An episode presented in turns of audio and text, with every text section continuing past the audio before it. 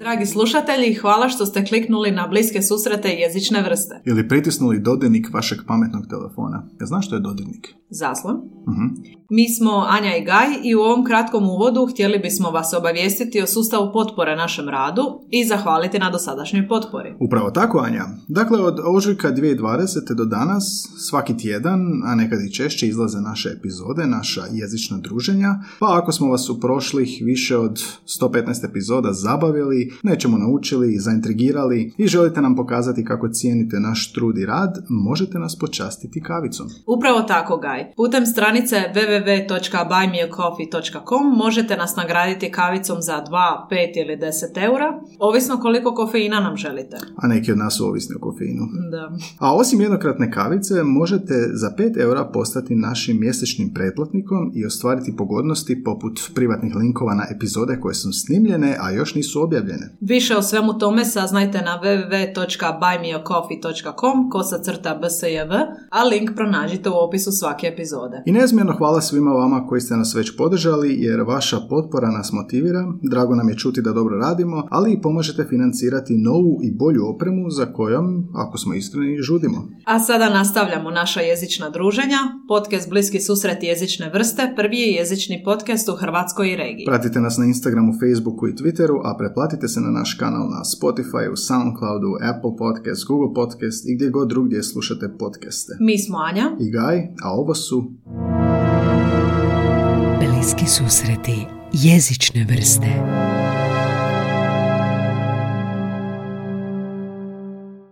Dobra večer, dragi ljubitelji svega jezičnog. Pozdrav svima koji varate tako što slušate knjige umjesto da ih čitate, jel tako, Anja? Tako je, odličan uvod. Da, kažu da je to varanje. Znaš, vidio sam jedan kao news bar, ali na engleskom, kao potvrđeno je da oni koji slušaju knjige, da to nije čitanje. Šta ti misliš, jel slušanje knjige isto koji čitanje? Pa vjerojatno doživljaj nije isti.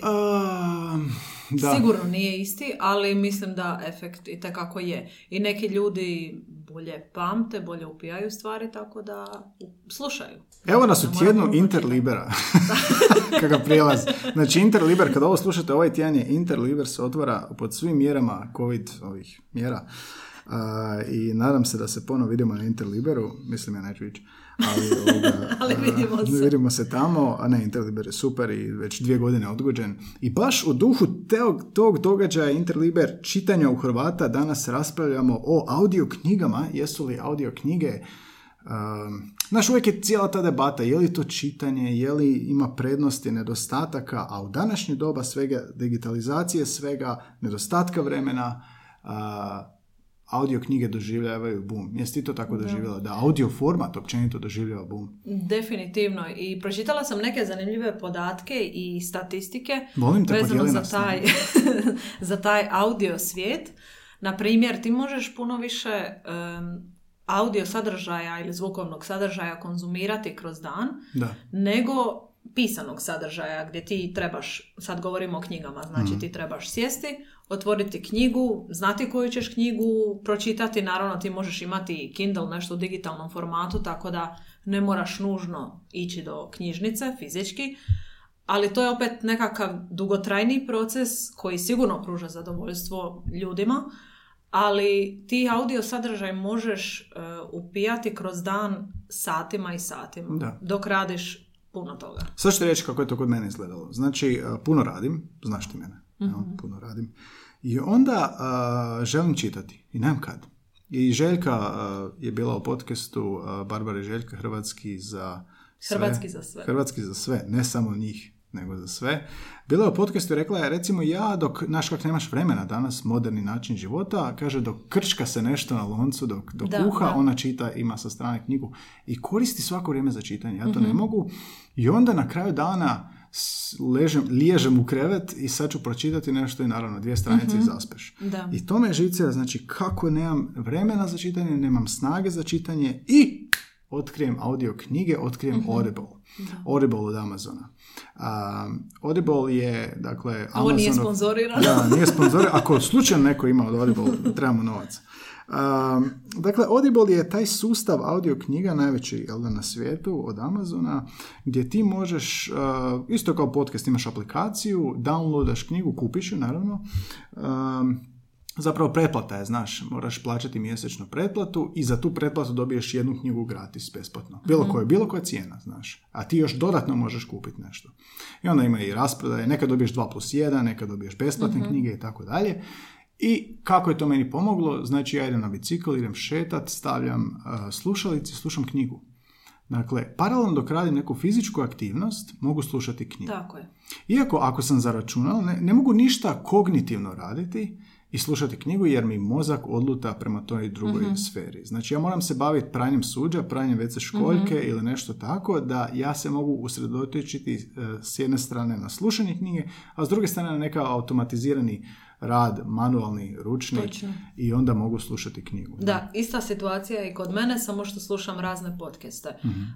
Morat ću se malo prebaciti u taj svijet. Da, slušaš naš podcast dok čistiš? Čak slušam naš podcast na putu čak, zato što putovanja znaju trajati po nekoliko sati. Aha. Relacija Zadar-Zagreb ili Zagreb-Zadar je... Au, jedni slogani, jedna epizoda slogana kad padne na put. Tamar, jedna naša epizoda u kojoj smo imali puno inspiracije, evo, preživi taj jedan put. To bi najdrža naša epizoda, evo samo što također prekidamo. Dakle, slogani, epizoda 120 neka, molim vas, pošljete slogane. To je najbolje što smo ikad napravili. I ne možemo ni mi vjerovati. Sudite nas po tome. Ako su sve druge epizode loše, evo, poslušajte slogane, ako im je to loše, tako onda je. Nismo za vas, ali inače to nam je najdrža epizoda. Točno, ali dakle, prvo poslušajte nekoliko drugih prije toga, da ne biste odmah bili oduševljeni i očekivali da će svaka biti tako. Da, poslušajte prije Anje nego što je došlo, prije 100. epizode, to su baš kvalitetne. Da. Nego Audible. Htjela sam reći da ja uglavnom slušam podcaste i iskoristim svaki taj neki trenutak što si ti rekao kad se mozak ne napreže previše. Prva pomisao mi bude što mogu sad uključiti i u čemu ću uživati, a da mogu pratiti i da mogu recimo i propustiti ako to što si ti rekao odlutam na 30 sekundi ili na minutu, što se zna dogoditi. Neću nešto veliko propustiti, a upit ću kvalitetan sadržaj dok kuham ili dok reckam nešto za kuhanje, dok berem suđe. Šta radiš? Reckaš? Da. Režeš kao? Luk. Plačeš, režeš luk i slušaš podcast. Tako je. Slušam naš podcast. Plačem za sloganima, jer tu nećemo ponoviti. To što si rekla je kako mi možemo, znači, u modernom svijetu tog vremena kad nemaš vremena, jel da? Znači, nemaš ti sad vremena sjesti, čitati sad vremena, ali možeš kuhat i čitati po navodnicima ili ne. Znaš što treba imati na umu? Barbara i Željka obožavaju knjige i to se kod njih stvarno vidi i to je stvarno predivno vidjeti. I one nađu te neke trenutke u danu, što je Željka rekla. Dok se nešto krčka, ona će pročitati možda 5 stranica knjige i to je ok. I sljedeći put će za 2-3 sata uhvatiti jednako toliko vremena i tako dalje. Ali mi jednostavno ne upijamo, ne pada nam možda na pamet, možda nemamo takvu naviku, ali ti ja ćemo prije upaliti neki audio sadržaj i uživati na taj način u tom sadržaju. To je razlika. I ta razlika između, ako slušam knjigu, onda je to kognitivni napor i onda ne smije biti drugih kognitivnih napora paralelno, nego mora biti nešto fizičko. To sam primijetio kod sebe. I tako sam ti ja uzeo taj Audible i dakle, plaćaš pretplatu, ne znam koliko, mislim da je oko 10 eura, ali tako nešto mjesečno, i onda dobiješ knjigu za to, biraš samo koju ćeš knjigu i neovisno koja je cijena, sve je uključeno u to. I onda te nakon nekako i tjera, znaš da nas treba tjerati, nas Hrvate, da slušaš knjigu i svaki mjesec onako nešto odabereš, nešto slušaš kad imaš vremena, pauziraš, možeš onako ići naprijed, nazad, 30 sekundi, 10 sekundi i tako dalje. I nekako sam otkrio da tako više upijam značenja. I onda mi je cijelo vrijeme ta dilema bila u glavi, je li to isto kao čitanje, je li sad ja tako reći varam ili nešto propuštam i je li to promjena neka koja mi utječe. I cijela ta dilema audio knjige i čitanje, i dosta smo danas istražili od toga i to ćemo danas malo pogledati, jel da? Jer taj cijeli porast audio knjiga, vidjet ćemo kasnije, je ono od 2013. ili koja je do danas ono ogroman, da? Svi slušate audio knjigu, pogotovo Amerikanci. Misliš li da Hrvati slušaju audio knjigu? Jer mislim, nemamo neko hrvatski portal baš za to. Tako je, da, ali slušamo sigurno, ali ne u tolikoj mjeri. Ista je situacija i s podcastima. Ljudi nisu navikli u našoj kulturi, to jest u našoj državi, toliko slušati podcaste kao Amerikanci, ali vjerujem da će se i to promijeniti kad svijem. Jednom sam razgovarao s Bornom Sorom još u ovom podcastu i on je rekao da zašto podcaste nisu toliko kod nas, zato što tipa recimo ljudi kad idu na posao, znaš, nemaju kao Amerikanci sat vremena do posla u podzemnoj. Ili da, nemaju taj long commute pa da onda slušaju podcaste i kod nas, ja mislim da općenito mi malo kao ljudi slušamo, kao narod, mi nismo skloni baš slušati nešto. Nego je više ono kao brzinsku mi informaciju daj, da mogu ja pričati dalje. Da, nemamo kad. To bi pogotovo bilo simpatično vidjeti u ovim manjim gradovima, bilo koji grad osim Zagreba gdje se na posao putuje 5 do 6 minuta. Što možeš? Možeš slušati 0,1% naših brbljanja. Ali znaš što, postoje čak i neki podcasti koji ja slušam koji imaju epizode od 5 do 6 minuta. Neka, radi se o nekom savjetu, nekoj informaciji koja je dovoljno značajna da bi bila epizoda za sebe, da bi zavrijedila biti samostalna epizoda. I u nekim situacijama baš upalim te epizode jer eto, treba mi tih 5 do 10 minuta sadržaja i to je sve što imam. A kakva je to? Kakva je epizoda? O čem se radi? Pa uglavnom slušam podcaste o našem poslu. Ili ne o našem, nego o poslu. A šta u 5 minuta te kažu? Šta? Pa savjet recimo, sad ne znam točno, ali recimo nekakav savjet kako se nositi s takvim i takvim klijentima. I onda 5 do 10 minuta iskustva tog... tog voditelja. Da, da. E, kod audio knjiga, znači, ne očekuješ da ćeš cijelu knjigu pročitati u jednom sjedenju, nego imaš, dakle, pauzu, slušaš, zaustaviš, nastaviš dalje, doslovno imaš i pregled u Audible Chapters, znači gdje si stao, možeš se vraćati i tako dalje. I danas ćemo, dakle, prokopati malo te razlike i pogledat ćemo neke istraživanja o tome. Istraživali su, znači, je li jednako razumijevanje na temelju slušanja, odnosno na čitanje, koje su razlike, ali kad se sve nekako sumira, ako nećete slušati do kraja epizode, ako se sve nekako sumira, ispada da ona nema sad tu šta je bolje ili šta je drugačije, nego je vrlo onako nišno, znači ono što tebi više odgovara i ovo što smo sve pričali, kako je tebi u životu namješteno da imaš vremena za šta od tog dvoje. Da. Pretplatite se na naš podcast, na Google plus Spotify. Zapratite nas za više recepata. Da. I onda u ovom podcastu je bila i Ivana Vinko, ona je u knjižnici, Hrvatska knjižnica za slijepe, i govorila je o audio knjigama koje snimaju naši glumci, koji čitaju audio knjige, i oni imaju audio knjige, tipa Anju Karenjinu i Anja ili Ana? Ana. Anja Karenjina. Na pameti si. Ana Karenjina, i onda kaže da to su angažirali glumce naše koji su čitali, bili su zadovoljni, ali ne mogu to posuditi videći ljudi, nego je to samo za njih. Ali mi nemamo neki taj sustav audio knjiga, ne na tako nekoj globalnoj razini kao to. Šta misliš, bi to uspjelo kod nas? Pa mislim da za sve te stvari kod nas nekako u našem podneblju treba vremena da se ukorijene, ali mislim da bi upalilo. I ono što mi je palo na pamet kad si govorio o Interliberu na početku, mislim da je ovo baš prava tema za Interliber. Baš mi je drago da će epizoda izaći tada. Mislim da bi baš trebao bi na Interliberu postojati nekakav kutak ili štand baš organiziran za audio sadržaj, audio knjige, preporuke za audio knjige. Možda bi se trebalo na taj način veći broj ljudi koji dolaze, neki dolaze u Zagreb ciljano zbog toga, trebalo bi ih se upoznati baš s tim sadržajem. Mislim da se baš na taj način, kroz tako velika događanja, te stvari mogu proširiti. Da, ali ako postoji inicijativa, i kako bi to izgledalo? Neki štan onako sa slušalicama dođeš i onako staviš, priključiš se. Da. Poslušaš jedno poglavlje. Ili ono kao samo prolaziš i Bluetooth je kao aktiviran i onda ako imaš neki Bluetooth slušalice, samo se nakači na taj ono kao uređaj, muzejima kao slušaš, i galerija. I onako sred knjige čuješ. Pa trebali smo mi ovo predložiti. Znači, na vrijeme. Nemaj sad. Mi ovo predlažemo kad je Interliber u punom zamahu. Interliber, ako slušate, imamo dobru ideju za vas. Malo ćemo i tom prokopati. Uglavnom Interliber, nadam se da će biti dobro ove godine, unatoč svim tim mjerama. To je uvijek lijepo. Vidio sam jednom sliku na internetu, neka curica sjedi uz štand i čita onako sama, nema nikog, samo čita nekog Gregora, jel tako nešto je bilo, neke dječje knjige, i onda su svi napisali kao ima još nade. Ali da, vidiš, možda taj audio format je u porastu. Rekla si da mi kasnimo za time, i naravno kasnimo općenito za Amerikancima u smislu tehnologije i toga, ali moguće da će to i kod nas toći. Pa slušaš u autu, slušaš dok šetaš, slušaš kući, dok... Ima puno više prilika nego što mislim. Da, samo se moramo na to naviknuti. Da, smo navikni, da. Ali dobro, nije baš ni jeftino, znači 100 kuna mjesečno, ili tako nešto, na Audible. I na engleskom je, dakle, moraš sve na tom. Ima tako je, ali još jedan savjet za osobe koje nisu sigurne bili im se takav sadržaj svidio, uvijek se možete pretplatiti na besplatne podcaste poput ovoga. Da, ili da, bilo koji drugi koji je u nekoj branši koja vas zanima, nešto potpuno nišno to može biti.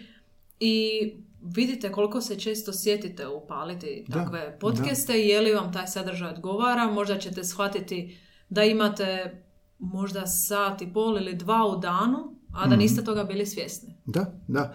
E sad, idemo malo prokopati istraživanja koje smo našli i općenito članke koje malo raspravljaju o tome je li slušanje knjige isto kao čitanje. Mike.com, imamo časopis Time, jesu li audio knjige jednako dobre za vas kao i čitanje, evo što kažu stručnjaci, i članak BBC-a na kraju koji govori o usponu i usponu, dakle nema pada, usponu i usponu knjiga koje ne čitate nego slušate.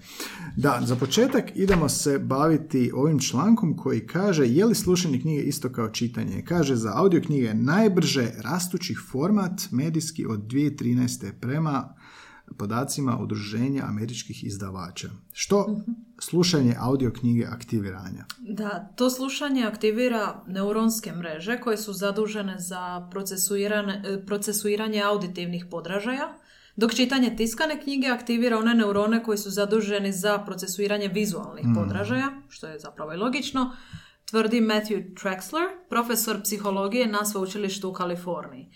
Dakle, čitanje i slušanje knjige aktivira različite putove u mozgu, ali većina psiholingvista... To mi je super titula. Psiholingvist. Zvuči kao ludlingvist.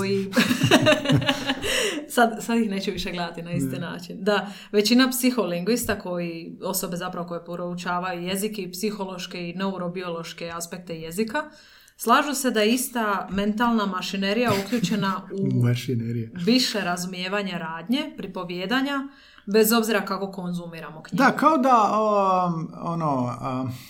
čitaš knjigu i onda gledaš film po knjizi. Nekako na taj način, da.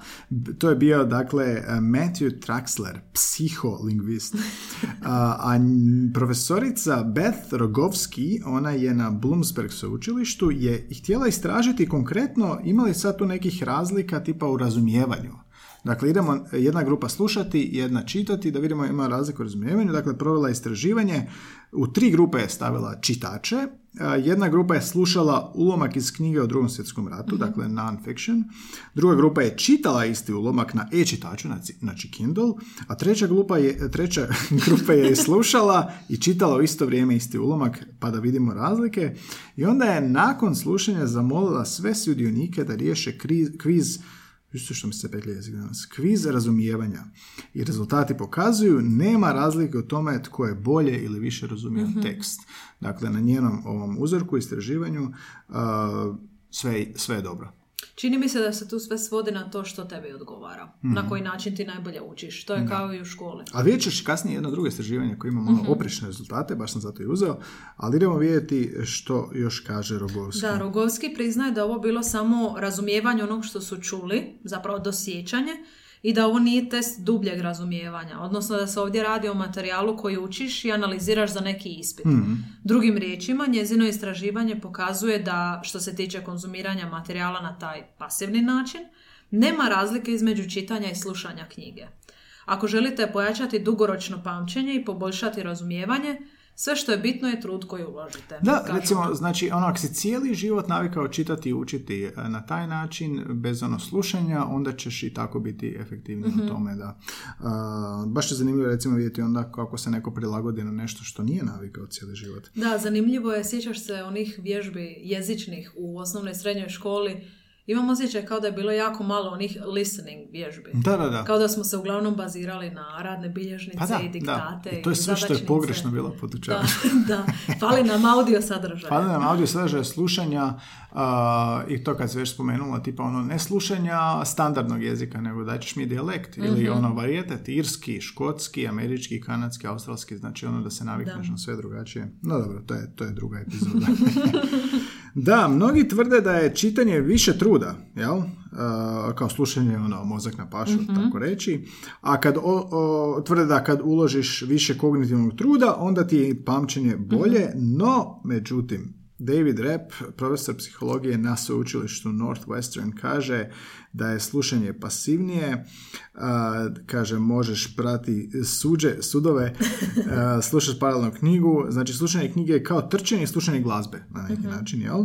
Dok čitaš, aktivno se bakćeš s trudom razumijevanja, zato on vjeruje da se fikciju i romane može slušati, dok tehničke stvari, kao recimo pripremu za ispit, pripremaš mm-hmm. se za ispit učiš, gdje je bitno znati definicije, pojmove, kaže čitanje bolje jer se nekako možeš i moraš vraćati materijalu, nešto provjeriti. Znaš, kad gledaš tekst, onda ti oko može lakše mm-hmm. pogledati ono ranije ili neku cjelinu ili paragraf ili ono vratiti se na trenutak na neko ime sa prijašnje stranice. Puno lakše nego u audio formatu.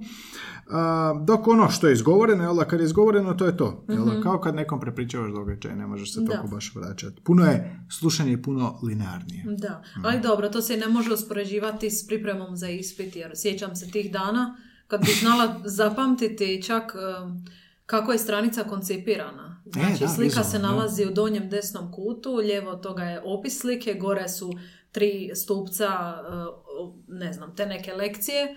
Prvi stupac je u ovom flomasteru, drugi u ovom, treći u onom. To je ono, sve je važno, sve je važno, sve je highlighted.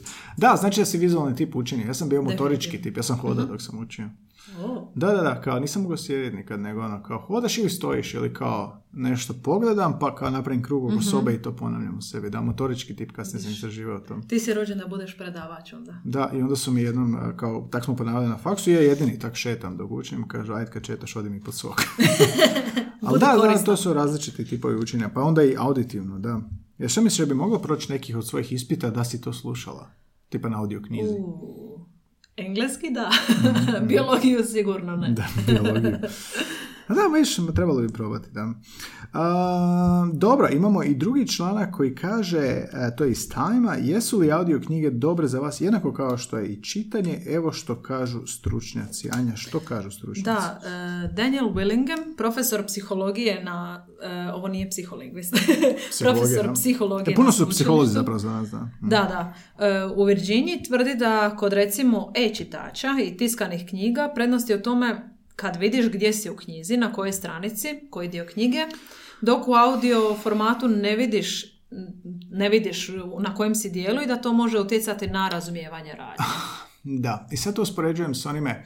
Meni je čak bolje ako ne znam gdje sam u radnji, jer onako, znaš kad si pred kraj knjige, osjetiš da nema više stranica ili vidiš da je na Kindlu recimo da je kraj, nekako sad već očekuješ. A kod slušanja možda se izgubiš, znaš, i ne možeš točno procijeniti hoćete li ti radnje završiti i to utiče na tvoje razumijevanje radnje. Tako ne bi to istaknuo možda ni kao prednost, ni kao nedostatak. Zanimljivo, nisam o tome razmišljala. Dobro.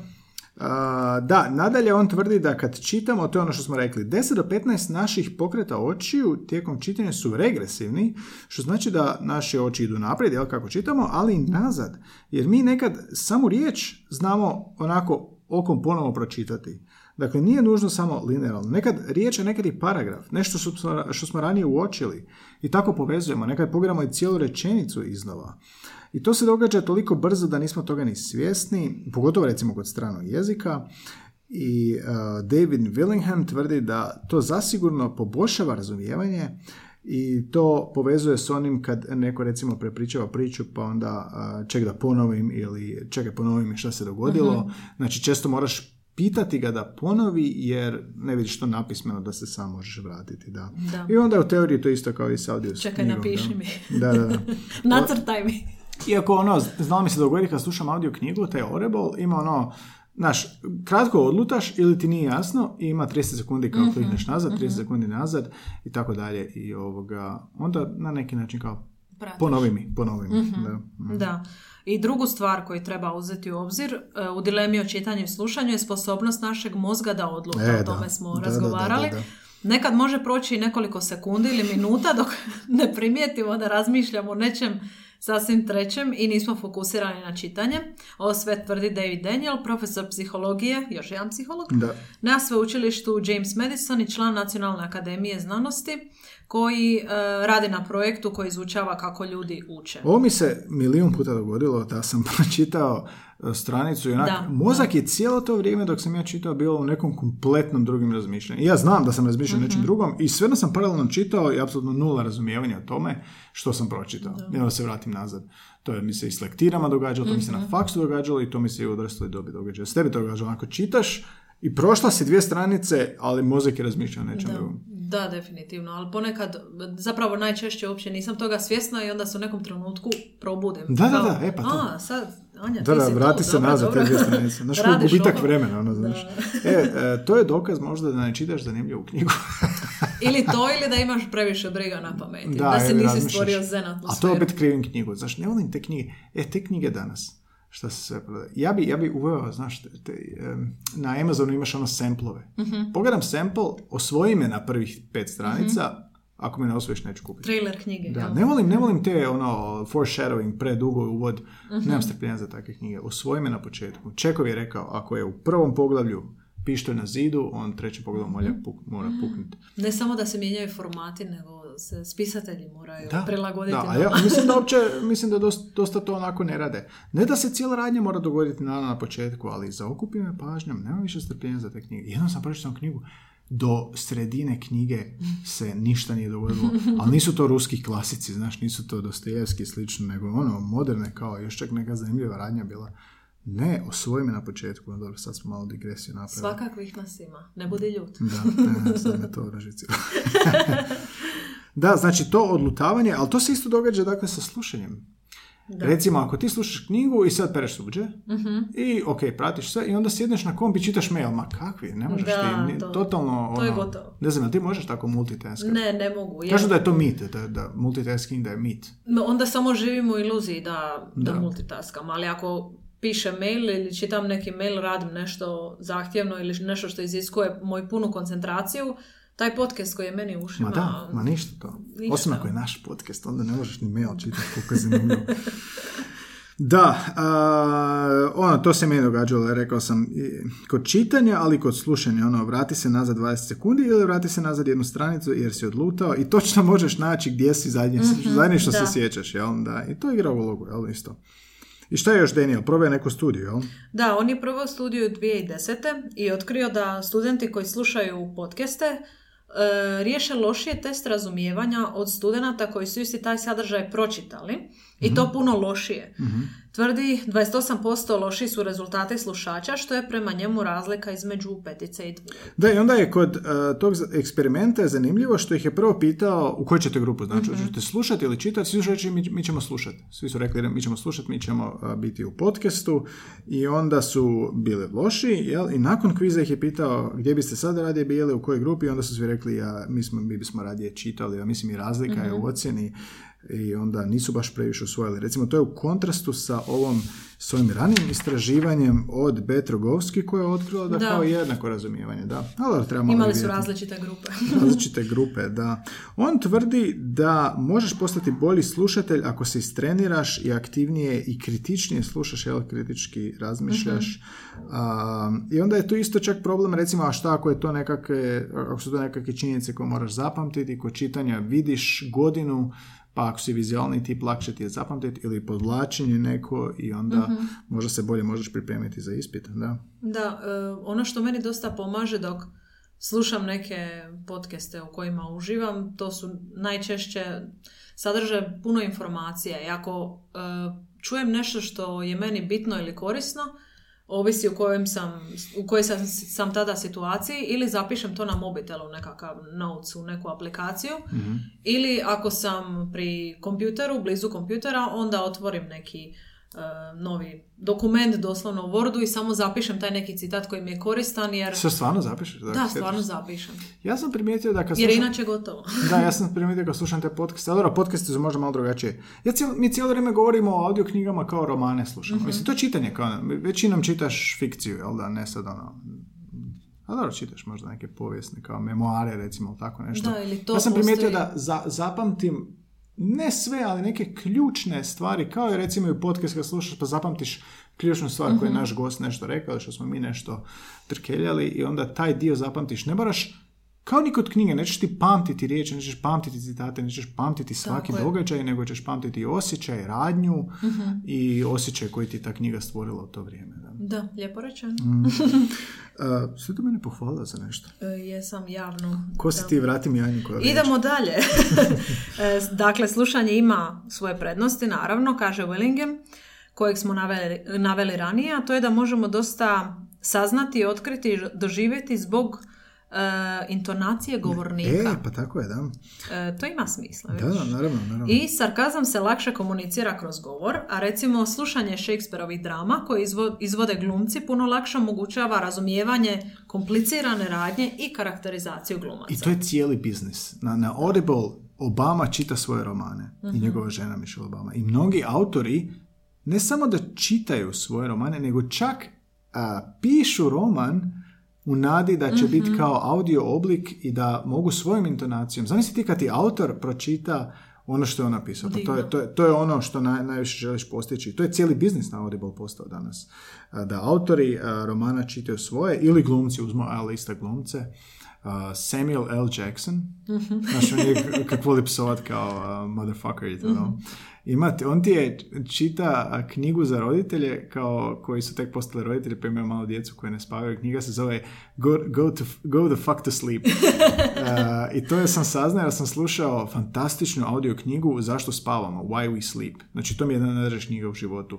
Tip koji je psiholog i bavi se izučavanjem snova, značaj za zdravlje, za psihu i sve, ma fantastična knjiga. On ti uvode u predgovoru kaže, za razliku od većine knjiga, ako zaspete za vrijeme ove knjige, smatrat ću da ste zadovoljni i ja ću biti zadovoljan. Wow. I zašto spavamo, kaže, propisivao bi, kao da je liječnik, davao bi uputnice za spavanje, ali ne za lijekove, nego doslovno dobiješ san. Ne, fantastična knjiga, pročitaj. Znači, taj Audible je stvorio cijelu jednu korporaciju gdje ono Meryl Streep čita, gdje Tom Hanks čita, gdje A-lista glumaca čita. To je super, ali ne mogu iskreno zamisliti ništa bolje od autora koji čita svoje knjige. To je stvarno recept za potpuni doživljaj. Jer on ti točno zna što je htio napisati, ali ne samo točno što je htio napisati, nego kao da ti prepričava, on je pored tebe pričati priču i ti dobiješ dojam u ovom trenutku je on ljutio ili u ovom trenutku je on bio malo emocija. Da, definitivno. Super. Odlično, oduševljen sam audio knjigama.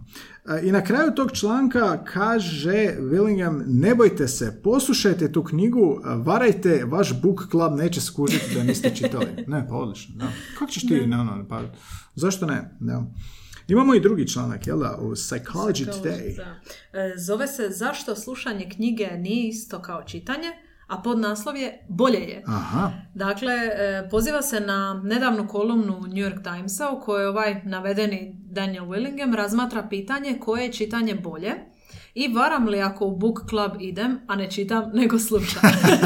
Pošao sam u book club slušajući. I autor ovog članka ne slaže se s Willinghamom kad ovaj tvrdi da ako se radi o tehničkom tekstu da je bolje čitanje jer da, složenije je, ali ne moram si nešto nacrtati da bih nešto razumjela, samo se usmjerim i navikavam na glas pripovjedača. Autor priznaje da nije sve razumio, ali da zbog toga neće kupiti knjigu na isti način na koji neće recimo knjigu na stranom jeziku prevoditi svaku riječ te knjige ili se brinuti ako nije razumio svaku riječ. Da, zato počeli su dosta analizirati kao šta više razumiješ.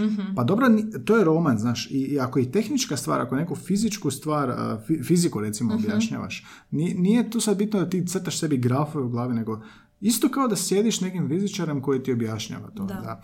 Dosta igra na tu ulogu kao nećeš dobro razumjeti, ali nije do toga stvar je do autora, odnosno pripovjedača koji objašnjava na taj jednostavan način. Pitanje je koji ti je cilj, koliko ti to moraš dobro razumjeti. Eto, nismo dugo, cilj.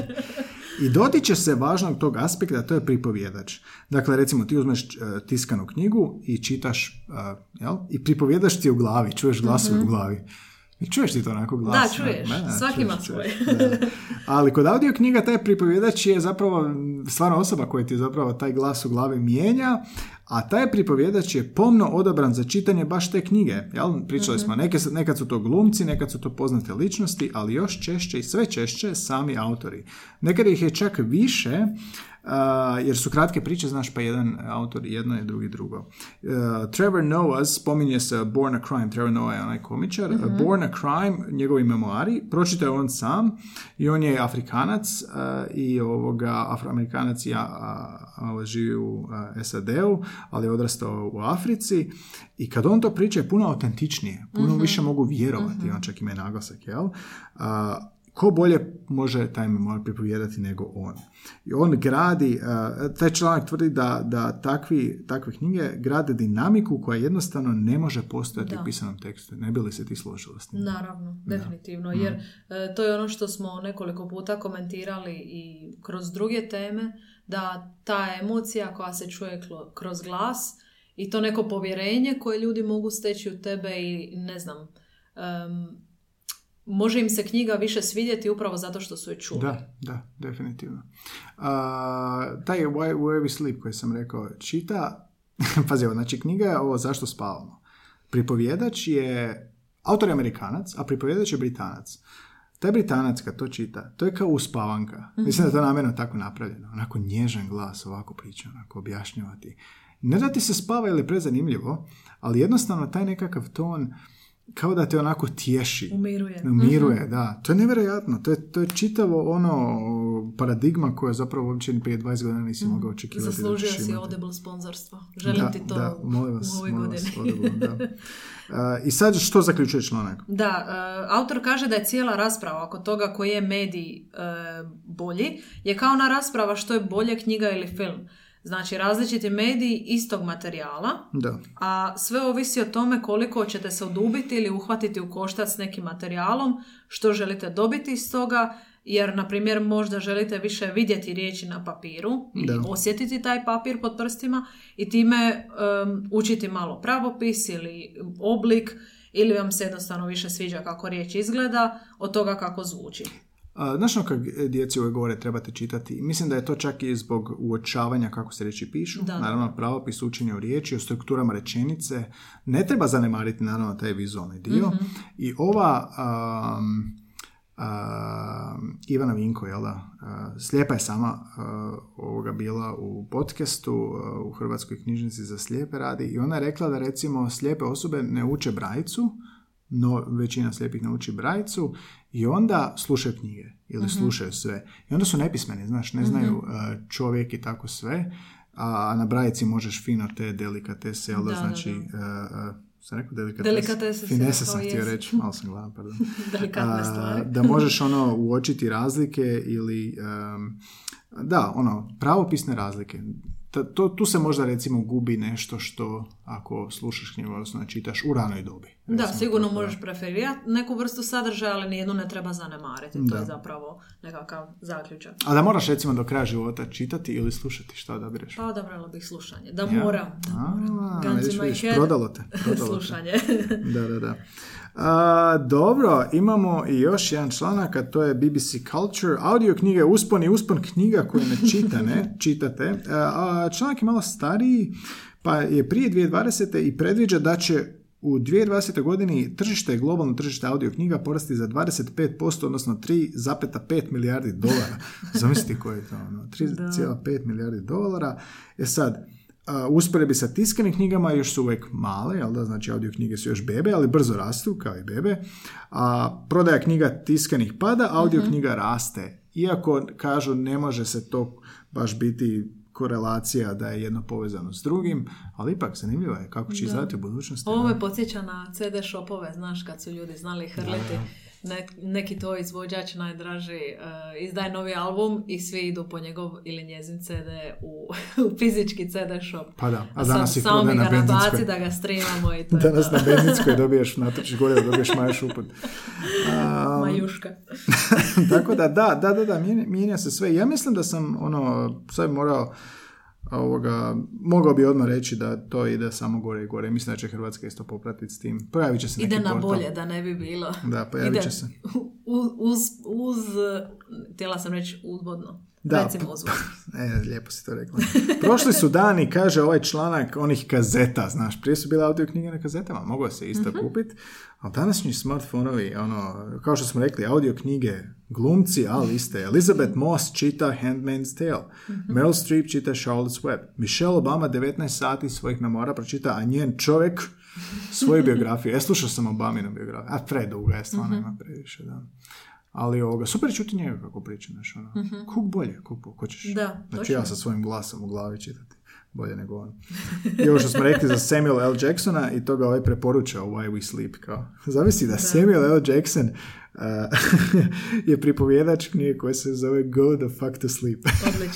Odlično. To ću morati poslušati. Da, to su, kao što si rekao, postale ogromne produkcije. Recimo Lincoln, knjiga Georgea Saundersa koja je dobila Booker Prize, ima 166 pripovjedača, posebne zvukove, tehnike, 3D zvuk. Neki autori čak pišu isključivo audio knjigu. Da, znači ti imaš, slušaš knjigu i sad efekt je, ne znam, pripovjeda se o šume i čuje zvukove šume. Znači oni rade na, produkcije rade na tim efektima.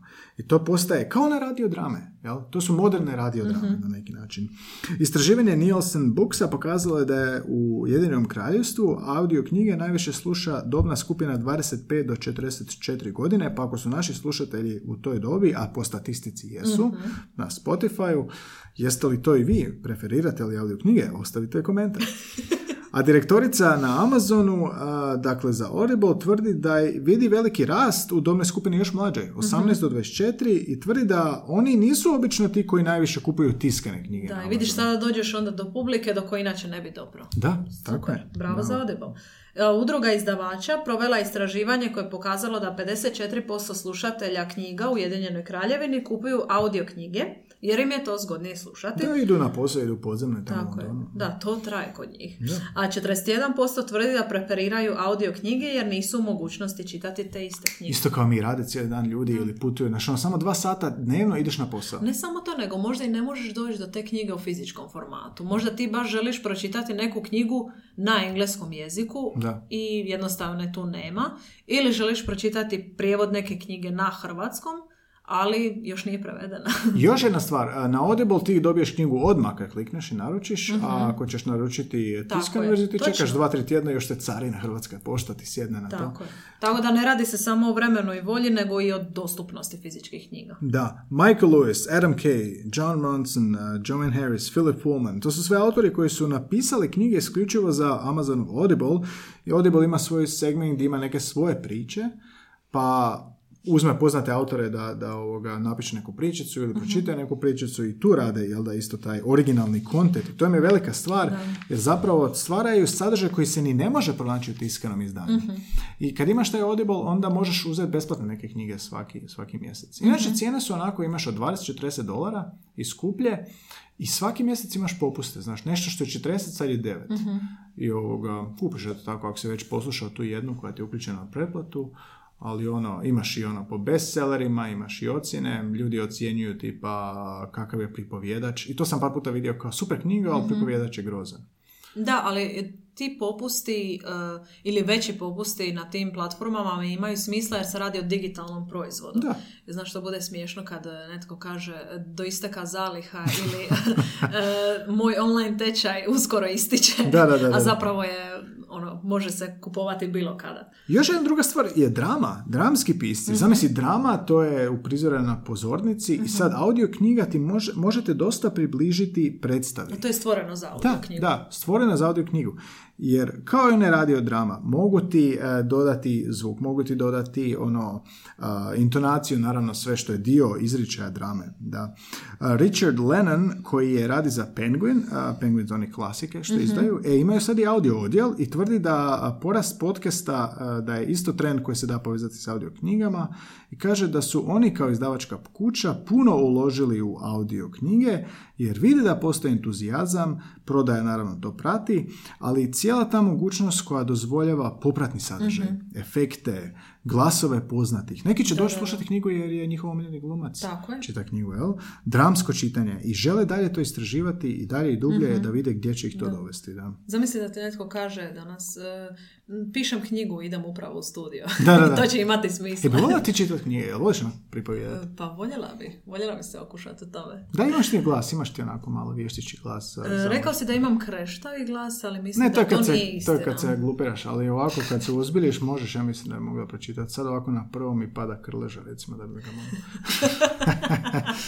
Ja bih vodio, recimo, Novaka. Da, u svakoj epizodi imamo neke želje i pozdrave, sponzorstva potencijalna, tako da sve što kažemo koristiti. Shvatite ozbiljno. Da. Šta još kaže? Da, danas se snimaju i audio knjige koje prije 10 godina nitko nije mogao zamisliti da uopće mogu biti u tom formatu. Da. Pogotovo poezija, zamisli. Mm-hmm. Postoji djelo Roberta McFarlana i Jackie Morrisa, The Last Words, koja je dosta vizualna kolekcija poezije i činilo se da neće moći biti u audio formatu. Ali su uzeli Chrisa Watsona i snimili zvukove u divljini, to je taj 3D zvuk. A taj lik je radio sa David Attenborough na dokumentarcima. Da, da, a to su znači ti 3D zvukovi koji puno dodaju na tom cijelom doživljaju. I doslovno se čuje kiša kako pada dok čitaju ili pije ptica. Zamislite ako ispunite osjećaj. Pa zaspala bih odmah. I to djelo je dobilo zlatnu nagradu na Njujorškom festivalu radio nagrada. Da, to je zanimljivo. Znači cijeli ti efekti i produkcija koja se ulaže u to. Znači uopće ne mogu vjerovati da je to toliko razvijeno. I da sjećam se koliko sam listao kroz taj Audible i uvijek reklamiraju knjigu.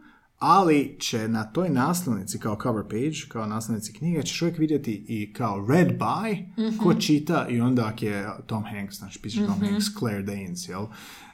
I recimo, dosta je popularno da uzmu Shakespearea ili neke klasike, Homera, read by Claire Danes. Da. Ili read by neki shakespearijanski glumac, ili, baš onda te privuče. Da, sviđa mi se to bogatstvo i te ideje za audio sadržaj, ali na kraju krajeva to je isto i biznis. Jer to što si rekao, neko će slušati ciljano svog omiljenog glumca, nevezano za knjigu. Da.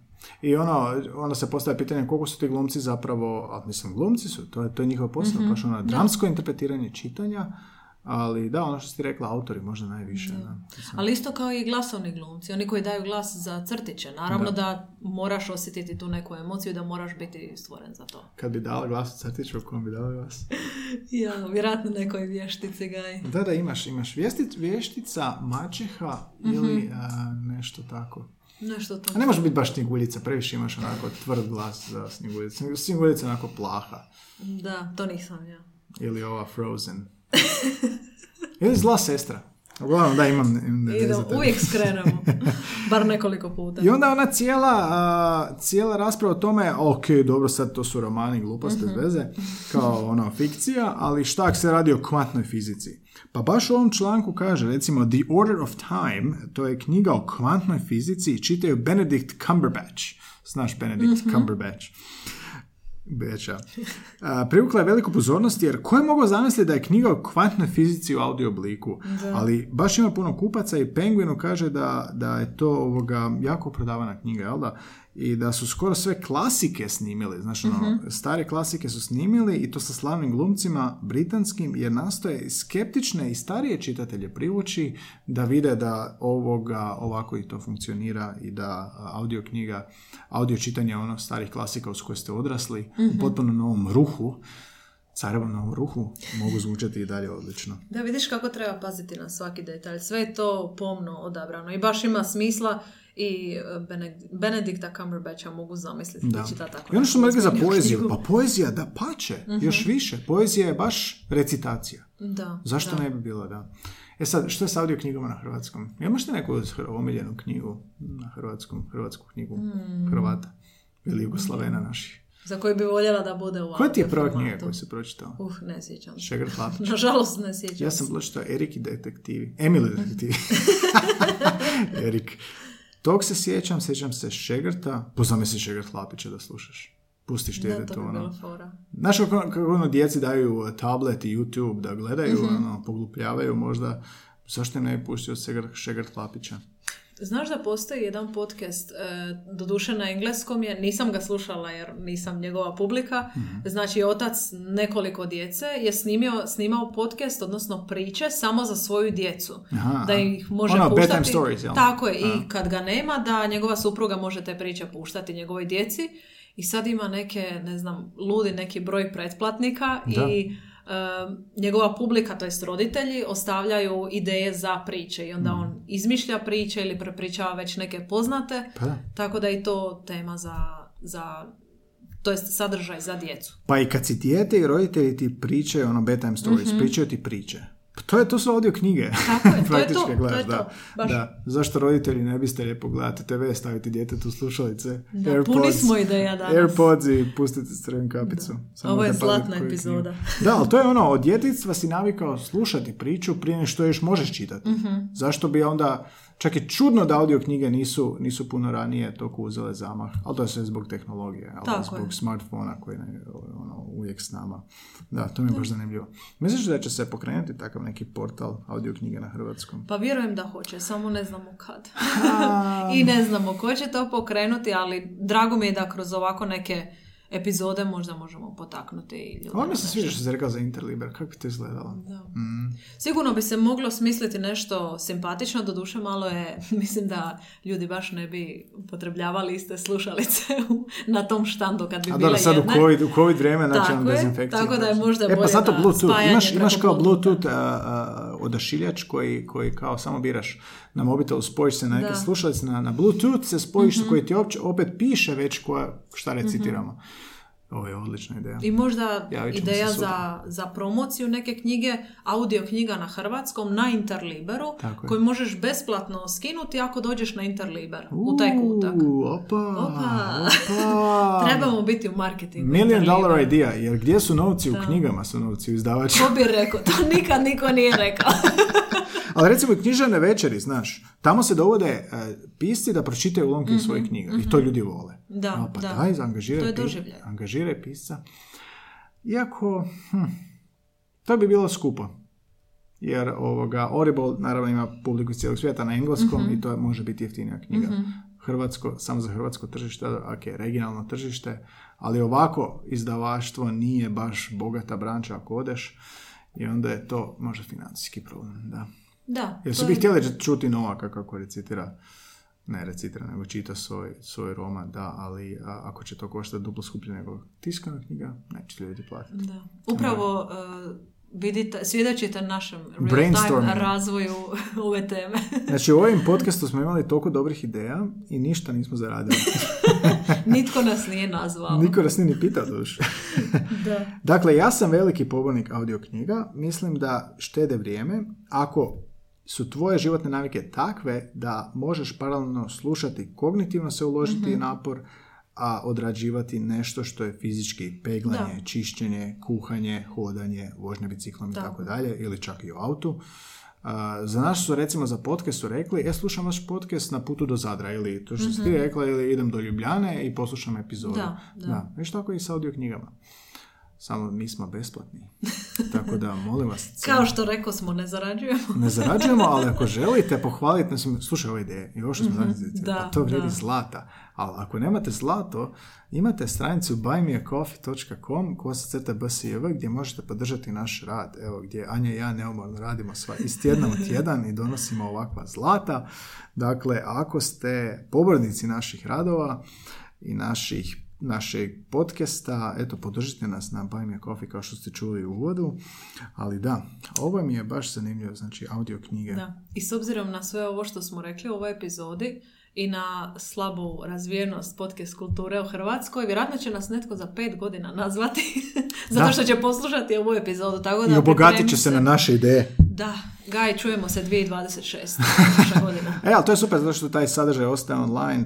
Ja mislim da naše vrijeme tek dolazi. Znači, mi imamo slušatelje, imamo dosta slušatelja i sve vas pozdravljamo i volimo jednako, ali mislim da naše vrijeme tek dolazi i da će se u Hrvata podići ta nekakva razina slušanja, da je u redu slušati nešto što traje 45 minuta jer ćeš stat, krenut, kasnije ćeš poslušat. Nismo mi samo oni bez nedostatka koncentracije pažnje da nam je sve što je potrebno 2 minute, nego možemo uložiti taj trud i napor. Tako je. Iako sam skeptičan oko toga, radim sa studentima. Sve si lijepo rekao i onda na kraju vječni skeptik. Onda sam se A dobro, ne, optimističan sam oko ovoga. Dakle, Audible, eto, ja preporučujem, baš sam se preporodio s tim, ali naravno samo na engleskom, jel da, pa moraš tog biti svjestan. Mislim da ima nešto na talijanskom i njemačkom, ali uglavnom je na engleskom. I nije baš jeftino, znaš, 100 kuna mjesečno, dok je članstvo u knjižnici 50 kuna. Da, i dalje je ta razlika. Ne? Ali dobro, s obzirom na to da smo na podcastu i da imamo slušatelje, baš nas zanima što vi mislite o ovome. Javite nam se. Da, napišite neki komentar, molim vas. Na SoundCloudu, na Facebooku i Instagramu gdje smo aktivni. Evo sad smo baš stavili nešto na Instagram. Prije epizode kviz, možete glasati što smo pričali, javiti vaše dojmove. Nekad pitamo za ono, prije epizode pitamo, daj recite nam koje slogane ste vi čuli da mi to upotrebimo u epizodi. Tako na Instagramu smo Bliski susreti, a na Facebooku Bliski susreti, na Twitteru i podcast je na svim kanalima. Ti reci kanal, mi smo tamo. Podbean, Spotify, Apple, Google, iHeart, svugdje smo. I to sami smo sve stavili, nema nikakve podcast mreže koja nas financira, tako da vaša potpora financijska bi nam dobro došla, jer skupljamo za novu opremu, evo blizu smo još 10%, Anja nam fali, iznosa za nove mikrofone i novo ozvučenje u studiju. Tako da možda bude i 3D zvuk u nekoj sljedeći. 3D zvuk. Pustit ćemo onako kišu sa strane, znaš. Kišu. Da. Ja ću puhati lišće. Jesi kad pustila kišu onako pred san? Slušalice? A, nisam. Nekad zna pasti stvarno, pa onda slušam. Da ti padne na prozor, da. Miš, recimo, meni pada na krovni prozor, pa me budi i smeta mi. Ali stavim je na slušalice i onda me uspavljuje. Da. To je ono kad kažu, ljudi bježe sa kiše, ali tuširaju se. Jao. No dobro, mislim da smo sve prekopali. Evo nas u još jednoj epizodi. Svaki tjedan, Anja, što ti kažeš na ovu našu ritmiku? Svaki tjedan snimamo epizode. Stvarno je ludi ritam, bojim se da ćemo ostati bez ideja, tako da javite nam ideje za epizode, ali super je, tajming ove epizode je možda najbolji do sad. Da, kao da smo planirali. A bilo je, hajde što ćemo staviti. Ali da, uvijek nekako nadopunjavamo. Evo, povezane epizode s ovom današnjom su, spominjali smo Barbaru i Željku, one vode portal Hrvatski za sve. H je za sve na Instagramu. One nastoje podići svijest o hrvatskoj književnosti i jeziku, tako da zapratite ih na Instagramima i Facebookima. Imaju svoj portal Književne kritičarije, gdje analiziraju književna djela. Spomenuli smo Ivanu Vinko, Hrvatska knjižnica za slijepe, odlična podcast epizoda gdje žena priča o Brajici, kako čita, kako se snalazi u Zagrebu kao osoba bez vida i kako obučava ljude za Brajicu. Ona trenira ljude i ona govori Ana Karenjina, 13 svezaka na Brajici, ono. Wow. Čudno. Da, i ono, zašto je Brajica ne izlakao tiskni slov? Znaš, A ne izlakao A, nego je jedna točka, B je dvije točke, C je 3 i tu logika prestaje. Znači, super, toliko sam se oduševio na tu epizodu. To je negdje tamo 50. epizoda, tako da pronađite na ovom podcastu i ne znam što je još relevantna epizoda za ovo, možda imali smo nešto kako slušati podcaste za strani jezik, ako vas to zanima, ali Barbara i Željko imali su 2 gostovanja, tako da svakogu preporučujemo njihove. Da. Imaš li ti, Anja, još nešto za dodati? Mogu samo reći da me ova epizoda baš osvježila i nadam se da će se i slušateljima isto svidjeti. Slušateljima, kužite. Da. Hoćeš reći da je epizoda bila zanimljiva. I nadaš se da nisu ljudi ugasili. Tako je. To je Anja prije govorila, pa smo se smijeli. Pa sam prestao. Evo nas, Anja i Gaj, na ovoj epizodi podcasta. Pratite nas, ostavite svoje dojmove. Hvala novim slušateljima. Svaki dan, Anja, 2-3 nova slušatelja, subscribera. Da. Plaćenika na Spotify-u vidim. Pozdravljamo vas sve, hvala vam što pratite. Iz SAD-a, iz Australije, iz Afrike, Azije smo vidjeli slušatelja. Javite nam se, zanima vas kako ste došli do nas, jel pričate hrvatski, jel učite hrvatski. Dosta ljudi uči hrvatski i slušaju nas. A mi ne pričamo doma o Hrvatskoj. Ali nadam se da smo duhoviti, da vas zabavljamo. I to je to. Eto, idući tjedan se slušamo opet sa nekom novom zanimljivom temu. Ovaj tjedan Interliber, ne zaboravite, u Zagrebu s COVID potvrdama. Kupite nešto dobro, zanimljivo i javite nam što ste kupili i što mislite našoj ideji o audio Interliberu. I ako dogodine bude audio kutak, vidimo se. Audio Liber. Liber knjiga, audio Liber. Odlično. To ćemo mi pokreniti. Može. Ajde, Bog, čujemo se. Bog.